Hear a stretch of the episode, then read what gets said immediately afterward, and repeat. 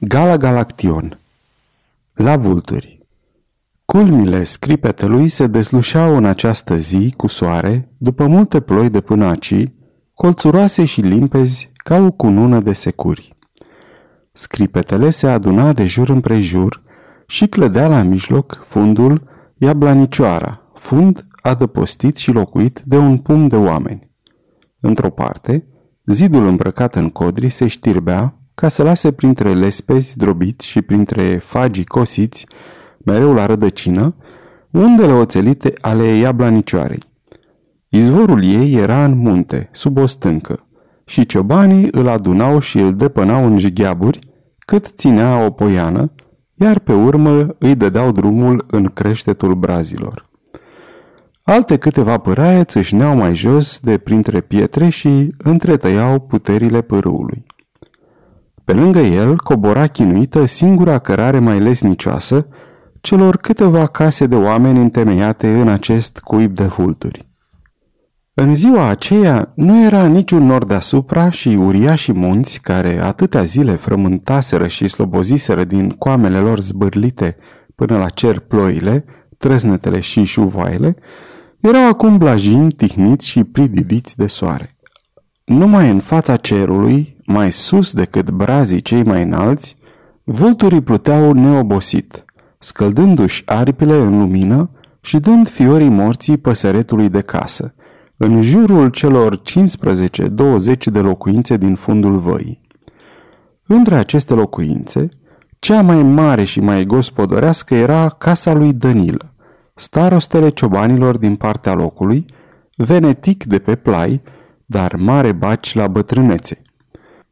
Dar acum nu era acasă decât un cioban bătrân și șchiop care drăgea sădilele.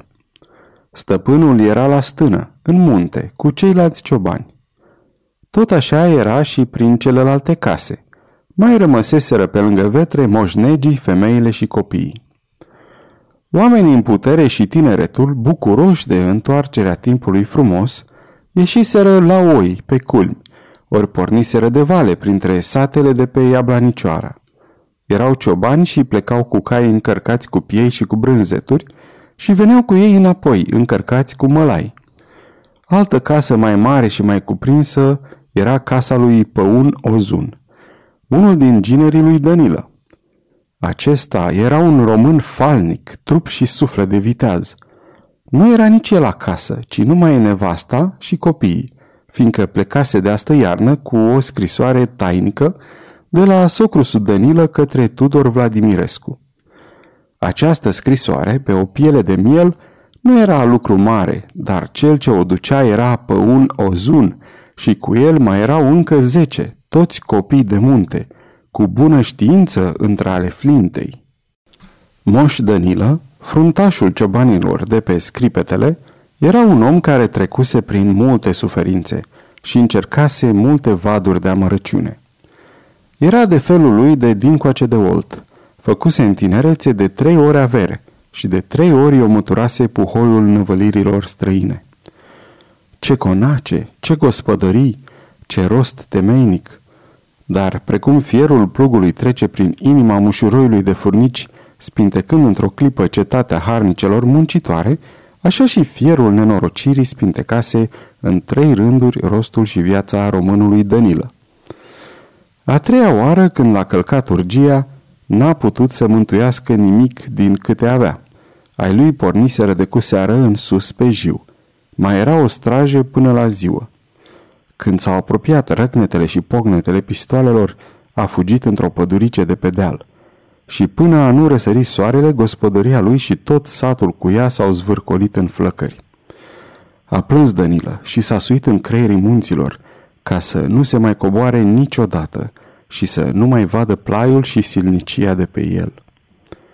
Sus la munte s-a făcut cioban, după ce trecuse de trei ori prin pârjolul lui Iov.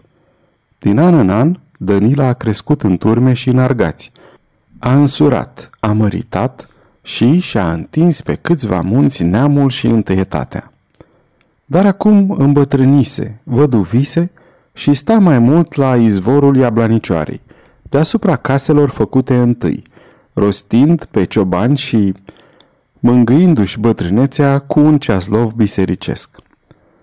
Aici, lângă Iablanicioara, l-a ajuns într-o zi vestea că Alexandru Șuțu a murit, că Tudor Vladimirescu zguduie Oltenia și că a împrăștiat pretutindeni o strigare, în care era vorba despre feluritele și prea știutele nedreptăți îndurate de țară, despre vlădicii și boierii cei răi, despre grecii haini și despre ușurarea birurilor apăsătoare. Tudor chema pe panduri, pe plăieși și pe toți câți mai aveau o scânteie de bărbăție în piept, la viață și la arme. Danila avea 80 de ani. A oftat și și-a deschis inima către ginerii său, păun. Du-te tu în locul meu și slujește pe Tudor până la moarte. Agripina, nevasta ta, este fata mea. Copiii tăi sunt nepoții și moștenitorii mei. Mergi cu inimă slobodă și Dumnezeu din cer să aibă grijă și milă de tinerețea ta. Păun Ozun era ginerele cel iubit al lui Danila. Ținea pe Agripina, fata cea mai mică a uncheașului. Și trăiau trei copii, Măriuca, Vlad și Păunaș. Dar pe Păunaș tată său nici nu-l văzuse, fiindcă era abia de două luni născut, încoace după Paște. Păun Ozun și cu cei zece tovarăși, zece voinici, plătiți și îmbrăcați de moș Danilă, plecaseră pe la sfârșitul lui Genarie. Au plecat fluierând, coborau din stâncă în stâncă, din munte în plai și pretutindeni întâlneau cete-cete de zăplani, toți oameni hotărâți și aspri, neștiutori de dor și de păreri de rău, porniți cu flinta, cu coasa, ori cu furca la spinare, către steagul ridicat de domnul Tudor. Trecuse multă vreme de la plecarea lui Ozun. Agripina, ca femeie, n-avea inima lui. Când disprăvea cu treburile casei și mai ales când sta și îl punea la piept pe păunaș, gândul la bărbată său, grija, teamă de soarta lui, o împresurau și o întristau. Lua un cojoc pe ea și peste copilul strâns la sân, alerga la tată său. Moș Danilă era pe prispă ori în casă, veghea mulsul caprelor ori omătul care se topea pe culmi, vorbea cu ciobanii ori cu ceaslovul bisericesc. Cum vedea pe Agripina cu cojocul umflat peste povara brațelor, se lumina la față. Ce ploconă mi-aduci?" Ia că, tată, îți aduc cele gânduri rele care îmi tot croncănesc în inimă. Fată dragă, nici nu știi ce mi-aduci. Tu mi-aduci berbecelul cel mai drag din turma noastră. Tu mi-aduci ce are să fie peste 40-50 de ani pe plaiul dezrobit de Tudor.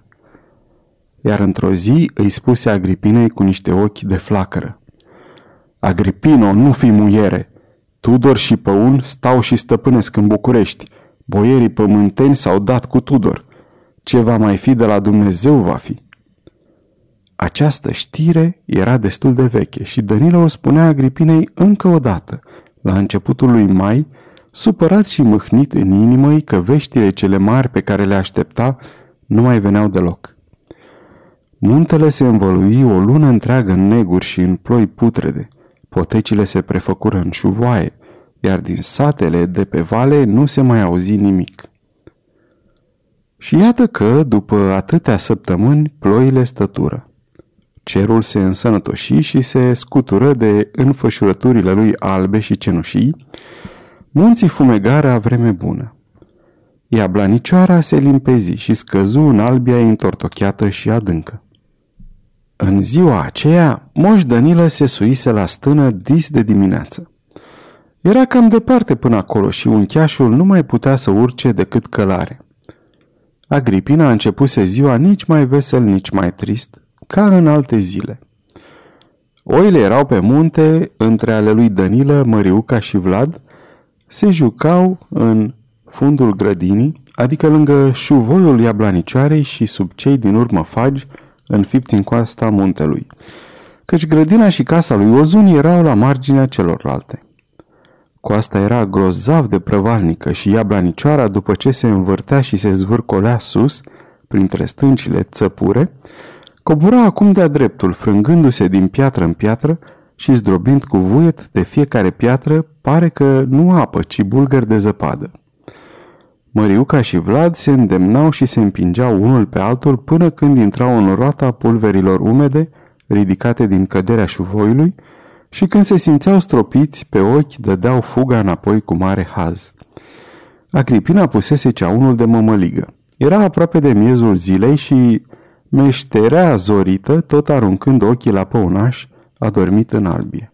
Copilul dormea în pragul ușii, cu capul la umbră și cu trupșorul strâns în scutece scăldat în soare. Era rumen alb ca trandafirii nici alb, nici roșii și sugea în vis. Dincolo de odorul adormit, Agripina vedea prin ușa deschisă câteva căsuțe de bârne, ceva din ograda lui Moș Dănilă, drumul satului și adâncătura iablanicioarei, iar încolo aripile negre ale pădurilor de brad, aruncând umbre adânci pe fânețele înflorite și gurile de secure ale scripetelui, mușcând din cerul azuriu. Nu se auzeau alte zgomote decât clocotul ceaunului de pe prirostrii, vâjitul înfundat al șuvoiului din dosul casei și, pe la răstoace, râsetele celor doi copii sau mugetul unui vițel despărțit de maică sa. În această pace adâncă, în această fântână dintre munți, plină de echipul și de aleanul soarelui, pocni răcnetul deznădăjduit. Fugiți! Fugiți! Vin turcii! Agripina tresări și întoarse capul spre ușa deschisă. Groaza vestei se prefăcu deodată în groaza faptului văzut cu ochii. Din fundul văii pe unde se prevălea iablanicioara, coame de cai zbucniră într-o clipă și în fiecare coamă câte un cap de turc. Numai decât niște nourași albi se destrămară în cer, iar prăpăstile rostogoliră un ropot de pistoale. Agripina se repezi la păunaș. Îl ridică din albie, îl puse în poală și prin ușa din fund țâșni în grădină. Se strecură pe lângă gard, ajunse pe Măriuca și pe Vlad și târându-i după ea, începu să urce coasta din fag în fag. Copiii mirați începură să întrebe. Unde ne duce mamă? De ce nu mâncăm mamă? Agripina n-a avut vreme să răspundă. De jos din sat se ridicară și sfredăriră slăvile, țipete, nechezături și noi împușcături. Ce e, mamă? Cine țipă? Cine dă cu pistolul?" Agripina a răspuns găfâind. Turcii, dragii mamei, păgânii de turci de care vă spunea bunicul, să fugim cât om putea până sus la stână. Cărarea pe care apucase Agripina era cea mai scurtă, dar cea mai anevoioasă. Trebuia un om zdravăn ca să poată să biruiască pieptul muntelui, nu o muiere cu un copil în poală și cu alți doi târâși după ea.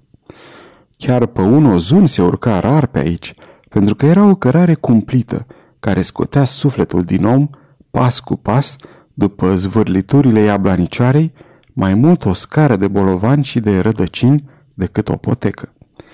Agripina suia din greu, cu pieptul tot atât de smăcinat ca și șuvoiul de alături, ajutând pe Măriuca și pe Vlad și ferind pe păunaș din poală ca să nu lizbească de pietre ori de crengi.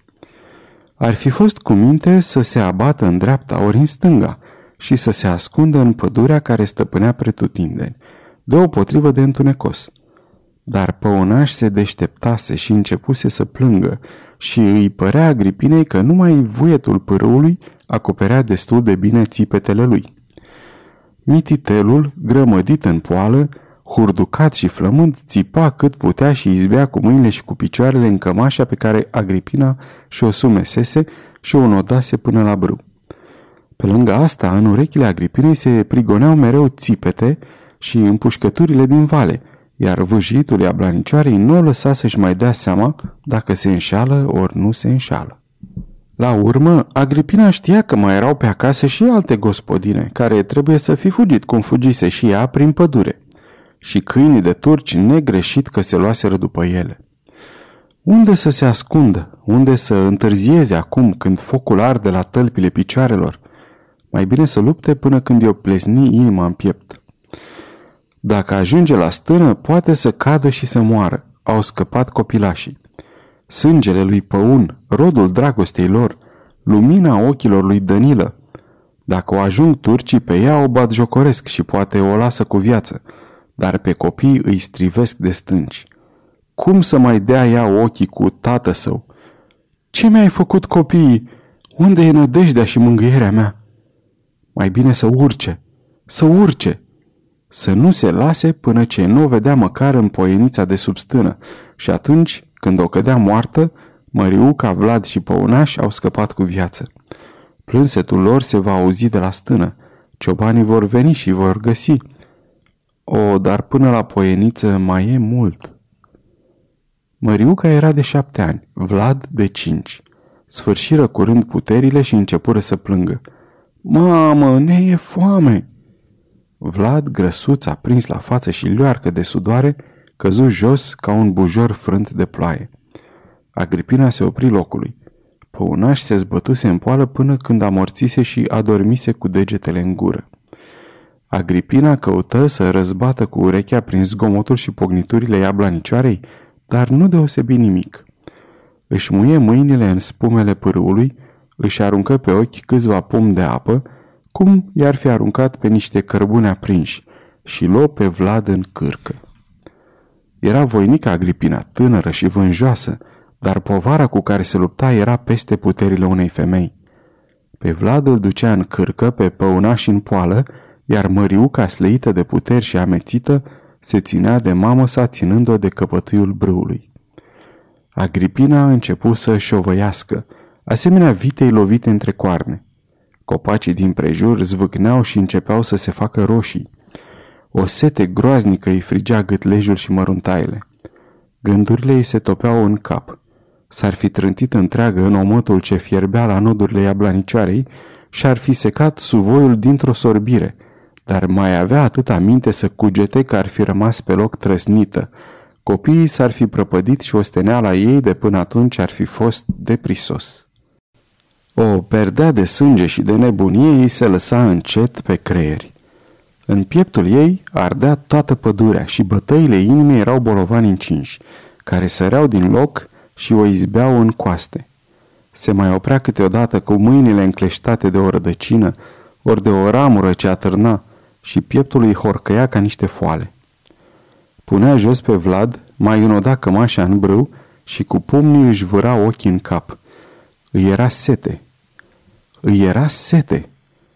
Își mai răcorea limba și pleca iar. Dar vinele picioarelor îi tremurau, sânul îi se umflase și o înțepa îngrozitor. Păuna și zbi de colo până colo începuse iar să plângă. De data aceasta de-abia chișnea. Hurducătura la mețise, foamea leșinase. Și până la poienița de sub stâncă tot mai era. Măriuca scăpă din mâini capătul brâului și căzu mototol în frunzele umede, scuturate astă toamnă. Agripina luă pe Măriuca în cârcă și legă pe Vlad acum mai odihnit de capătul brâului. Atunci, prin zborul frunzelor, Agripina zări coastele brăcinelului, masa de stâncă și cu poale de brazi pe care era stâna lui Moș Danilă. Slavă ție, sfântă născătoare! De desubtul brăcinelului era o poiană unde baciul aduna fânul cosit de pe culmi și unde, în fiecare vară, mai rămâneau câteva căpiți din celălalt an. Agripina își stoarse puterile cu oarbă în verșunare și ieși din pădure și din coastă în poiana cu căpiți. Poiana era pustie, dar turcii, dacă au luat-o pe drumul oilor, erau să ajungă și ei tot acum. Vigelitul iablanicioarei de-abia se mai auzea. Pacea locului era adâncă. Sus, în nesfârșirea albastră, vulturii se roteau cu neobosită măreție. Agripina căzu la umbra unui stog și ascultă. Cât mai puteau lăsa să asculte răzvrătirea sângelui și ciocănitul inimii. Nu se auzea nimic, nimic. Atunci cugetă. Tata n-a simțit primejdia. Ciobanii sunt risipiți și turcii o să ia fără de veste. Trebuie să merg până la stână. Păunaș dormea suspinând. Dormi, dragul mamei, laptele meu acum e foc și o travă, o să te pun la ugerul unei capre. Agripina voi să se scoale. O mie de junghiuri răstrăpunseră în tot trupul, dar mai ales în sân. S-au isprăvit puterile. De-abia dacă va mai putea să se tărască. ce face cu copiii? Măriuca și Vlad își mai veniseră în fire. E foame, mamă, să mergem mai curând la bunicul, la stână. Drumul până la stână era de acum aproape lin și se încolocea pe brăcinel în sus. Nu vă mai poate duce mama, că nu mai are putere. Mergem noi singuri, mamă. Agripina se simți rău de tot. Munții și pădurile se învârtiră cu ea și toată greutatea trupului îi se răsturnă în cap, ca apa dintr-o sticlă în gâtul sticlei, când o întorci cu fundul în sus. Mai putu să gândească limpede. Mi se urcă laptele la cap. Apucă pe păunașa dormit, îl învălătuci în scutece și în șorț și, scobind sub căpiță, făcu o ascunzătoare. Vârâ copilul și teși fânul la loc, apoi porni nebună cu Măriuca și cu Vlad după ea, fără să le vorbească, fără ca să-i mai știe. În vremea asta, Moș Danila aștepta la stână să coboare ciobanii cu oile ca să le adape. Pistoalele slobozite la amiază le luase drept vreo glumă ciobănească și nu se mai gândea la ele. Cu privirile risipite peste culmile din răsărit, Moș Danilă se gândea departe, se gândea la Tudor, la Păun Ozun și la București, unde viteazul oltean parcă intrase într-un mormânt. Încotro să fie Tudor și ai lui, tot în București, ori aiurea. Ce a făcut el de atâta vreme? Neliniștea moșneagului creștea, cu cât privea mai mult cerul fără nori și boltirile lui din ce în ce mai joase și mai pierite deasupra plaiului spoit în depărtări, și cu cât bătrânețile nu-l mai iertau să sară în șa și să ia lumea în piept. În gândurile acestea auzi în dosul stânei un plânse de copil. Se ridică din locul și se uită peste țarcuri cu mâna streașină pe ochi. Dar asta, ce să fie? Era Măriuca. Mai încolo era Vlad. Și tocmai în fund venea o femeie care nu putea fi decât Agripina, dar care avea umletul și schimele unei nebune. Măriuca ai căzut moșneagului pe piept și îi spuse, înecându-se în plâns amar. Au venit turci în sat, bunicule! Mama ne-a luat de mână și ne-a tărât până și sus în poieniță. Acolo a ascuns pe păunaș în fân și s-a mâniat pe noi. Nu vrea să ne vadă, nu vrea să ne audă. Agripina roșie, vânătă la față și cu cămașa sfâșiată, pe pieptul umflat ca un cimpoi, venea tot blagoslovind cu capul și cu mâinile. Danilă înțelese totul într-o clipă. Ciobanii se lăsau de pretutindeni în fruntea oilor. Danila apucă buciumul și sună în el podobia. Alergați, ciobani! Între cei din tâi sosiți fu Dragomir Ozun, fratele cel mare al lui Păun, care era doctor în felul lui și se pricepea de minune să lase sânge. Agripina căzuse în stână, molcomă ca o capră sfâșiată de lupi. Danilo o lăsă în seama lui Dragomir Ozun, iar el, fără zăbavă, porni cu ciobanii tineri, toți înarmați cu flinte de vale spre Poiană. Pe Măriu ca o loc cu el pe cal. Era liniște împărătească. Nu se auzeau decât talângile din ce în ce mai departe ale turmelor de deasupra. Gânduri, gânduri, nori și corbi treceau prin cugetul lui Danilă. Ce-au căutat turcii până aici? Când au venit? Ce vijelie a adus? În sfârșit, dacă o fi să ne ceară pielea, o să le-o vindem cât vom putea mai scump. Dar calea cobora pustie și din adâncuri nu izbea niciun zgomot. Când ajunseră în poiană, Măriuca arătă cu degetul. Uite că pizza unde a ascuns mama pe păunaș. L-o fi ascuns în altă parte, fata bunicului. Fânul cu care astupase Agripina copca scobită sub căpiță era răvășit de jur împrejur și păunaș nicăieri. Ochii ciobanilor căzură pe niște cârpe înșirate în poiană. Alergară la ele. Era șorțul Agripinei și scutecele copilului, acum pline de sânge, iar de jur împrejur sta în iarbă o largă spulberătură de fulgi cenușii, ca după o încăierare între vulturi. Păsările cerului coborâseră în poiană și smulseseră pe păunaș din zbuciumul plânsului, din durerile foamei și din tot vaietul și chinul unei vieți omenești în mijlocul unui popor nenorocit și rob încă pe multă vreme. Danile plânse a doua oară în viața lui. Fiorii unor presimțiri năprasnice îl înjunghiară în inimă. Privind spre răsărit și într-acolo era Târgoviștea. Privind spre miază zi și într-acolo era Drăgășanii. Bătrânul, cu cușma în mână, plânse în fața cerului. Pune un hotar, stăpâne, nenorocirii noastre.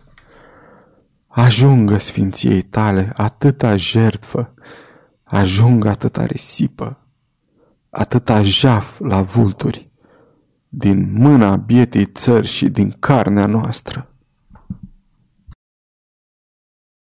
Sfârșit.